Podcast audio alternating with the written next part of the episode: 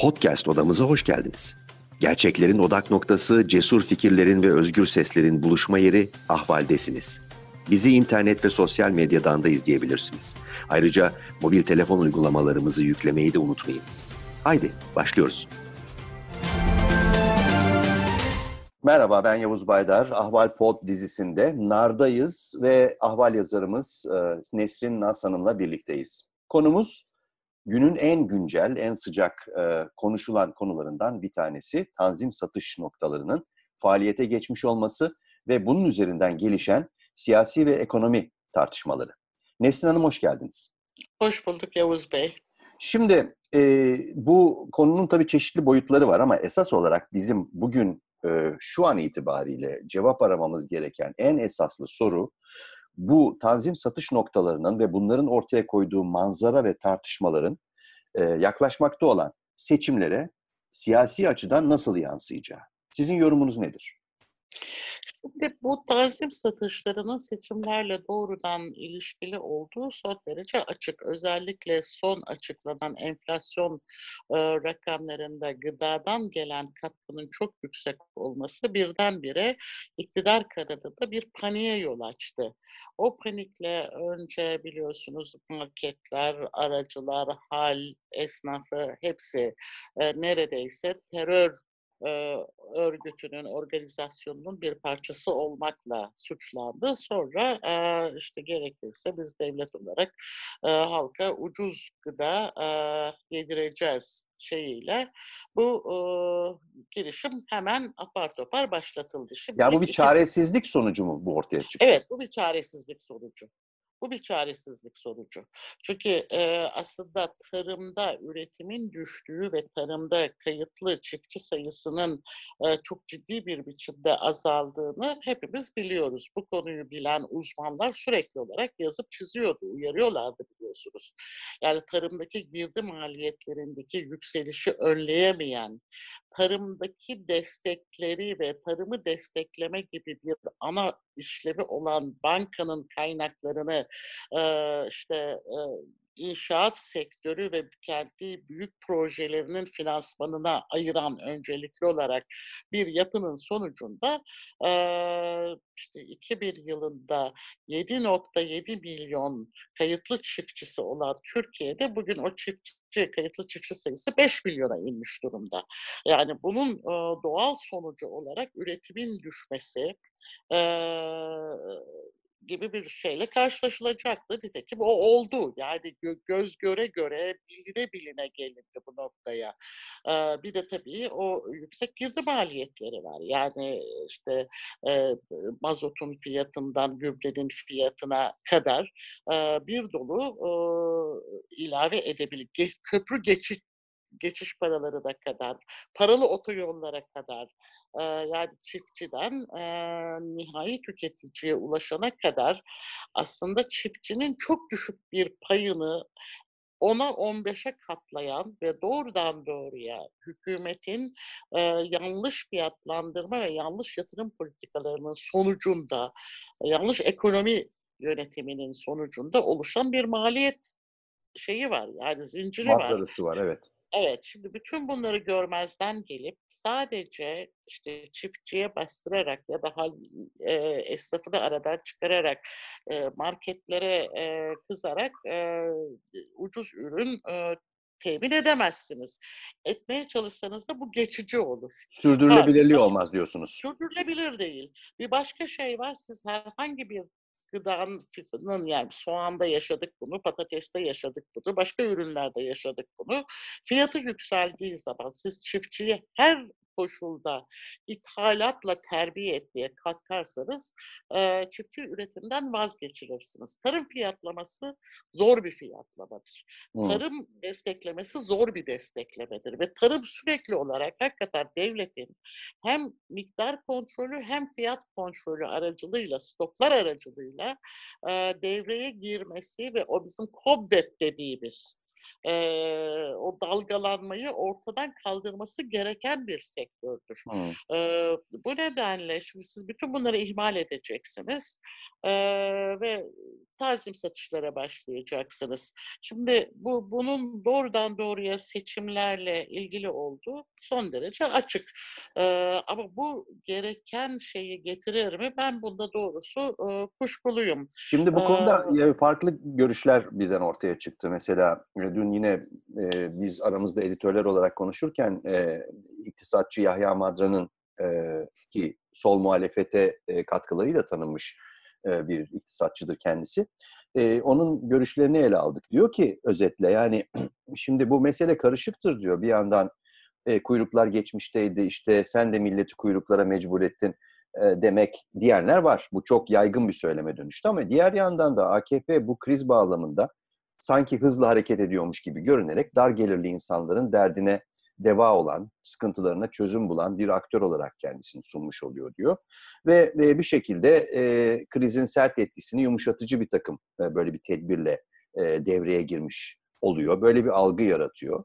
E, ve krize ilişkin kendi sorumluluğunu unutturma e, durumu söz konusu oluyor diyor. Ve bu özetle bu süreci seçime kadar götürebilirse e, götürecek. Oradan kendi e, oylarına veyahut oylarını konsolide edebilirse yine iktidarda yerel iktidarlarda da kalmaya devam ederse zaten önünde 4 yıllık bir dönem açılmış olacak, rahatlayacak diyor. Bu görüşe katılıyor musunuz? Şimdi kısmen e, böyle bir sonuç e, ortaya çıkabilir. Ancak bu sonuç AKP'nin kendinden kaçmakta olan seçmenini tekrar AKP'ye getirebilir. Ee, yani o yüzde işte şey 35-40'ını kendine getirebilir. Bir kararsız bir kitle o, var çünkü. Evet, onun ötesinde karar e, şeyi yani AKP dışındaki seçmeni e, ya e, zaten son birkaç seçimdir oylarını e, işte ekonomi politikasına, dış politikaya ya da bilmem gelecekte ne olacak gibi bir takım Türkiye hikayelerine göre e, veren değil, sadece e, işte Recep Tayyip Erdoğan'a evet ya da hayır diyen e, seçimlerin e, genel yapısı bu hale e, geldiği için özellikle bunu söylemek istiyorum. Hayır diyen seçmeni AKP'ye çevirecek bir e, şey sonuç doğurmaz. Bunun temel sebebi e, de şu aslında ya bana göre e, şimdi AKP'nin bütün attığı adımlar yani geçmişte e, işte vergi indirimleri e, den tutun e, işte asgari ücrette yaptığı e, şeye artırma inşaat sektörüne yönelik kurtarma paketleri de kredi kartındaki yeniden yapılandırmaya kadar bütün bu adımların hepsi aslında AKP'nin o mevcut şeyini yani seçimlere kadar AKP'nin kendi seçmenini elinde tutma adımları. Yani hepsi kısa vadeli önlemler. Bu da o kısa vadeli önlemin bir parçası. Ama aynı zamanda bir başka adımın da çok önemli bir parçası bu önlemler. AKP'nin en korktuğu şey ülkedeki yoksulluğun görünür hale gelmesi. AKP'nin attığı tüm adımlar bu yoksulluğu saklamaya, gizlemeye, gözlerden kaçırmaya dönük. Şimdi tanzim satışlarıyla özellikle iki büyük şehirde o, o uzayan kuyruklar, miktar sınırlamaları yani herkesin işte iki kilo ya da üç kilo alabilecek olması, miktar sınırlamaları o o şeyi yokluğu ve yoksulluğu gözler önüne seriyor fotoğrafını diyorsun. gözler önüne seriyor. Bu AKP'nin aslında çok korktuğu bir şeydi. Fakat çok düşün düşünmeden attığı bu adımla böyle bir fotoğrafı gözler önüne koydu. Şimdi burada şöyle, şimdi Yahya Bey'e şu noktada katılamıyorum. Şimdi Türkiye'deki seçmenin yapısına baktığınız zaman Kalaycıoğlu'nun da bu konuda bir araştırması var. Altılı çizdiği ve sürekli vurguladığı önemli bir şey var. Profesör Ersin Kalaycıoğlu'nu kastediyorsunuz. Evet, Profesör evet. Ersin Kalaycıoğlu'nu. Seçmenin yüzde kırkı bu hayatında bugüne kadar herhangi bir kazanç elde eden işte çalışmamış e, gruptan oluşuyor.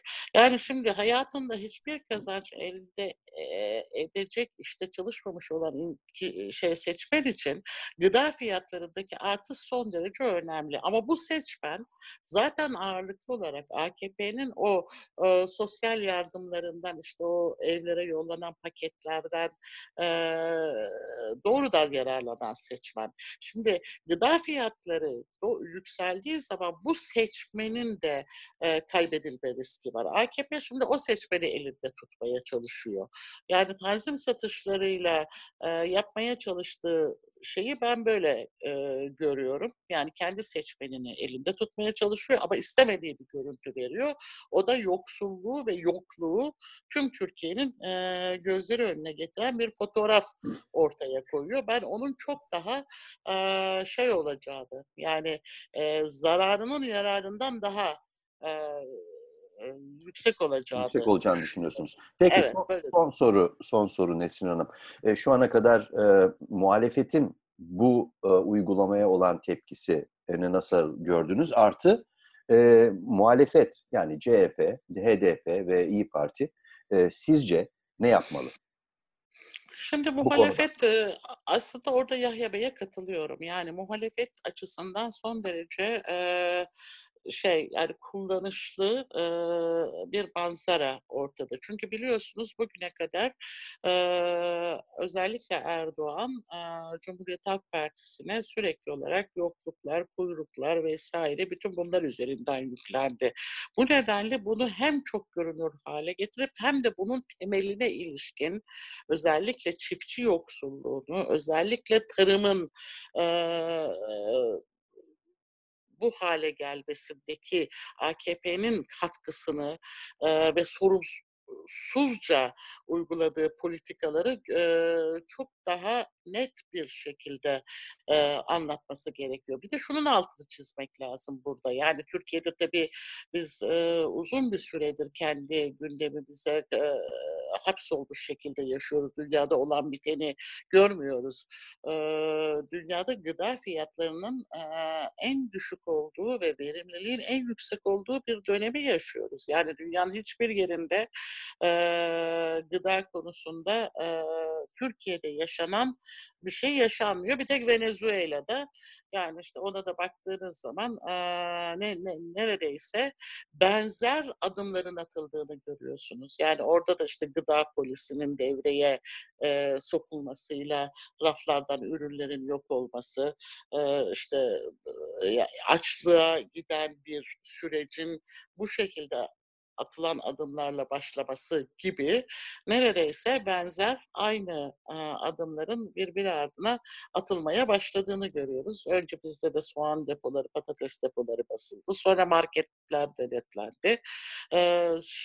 Şimdi tanzim satışları. Tanzim satışlarının yanı sıra aynı zamanda e, gelen haberler işte büyük market zincirlerine Ankara'dan e, e, açılan telefonla fiyatları indirmeleri ve seçime kadar zararına satış yapmaları. Ama bütün bunların sonunda biz Nisan'da e, elimizdeki tüm e, çiftçi stoğunun e, neredeyse iflas etmiş olduğunu, yok olduğunu görerek uyanacağız. E, tabii bu arada o sorumsuzca inşaat politikalarının da, tarım arazilerinin inşaata açılmasının da, e, işte Ziraat Bankası kredileri başta söyledim, tarım dışı alanlara tahsis edilmesinin de, e, işte yandaş medyanın satın alınmasından tutun da, e, işte batan inşaat şirketlerinin e, şeyine kadar, kurtarılmasına kadar Ziraat Bankası kredileri kullanıldı. Bütün bunları muhalefetin çok etkili bir şekilde anlatması lazım. Bu seçimin yerel seçim olması nedeniyle aslında muhalefetin de şöyle bir avantajı var yerel seçimde. Hem yerelde sevilen e, ve e, ve e, kamuoyunu sürükleyecek adaylarla e, kamuoyunun önüne çıkma hem de yüz yüze anlatma imkanı var. Yani bu milletvekili seçimi gibi değil.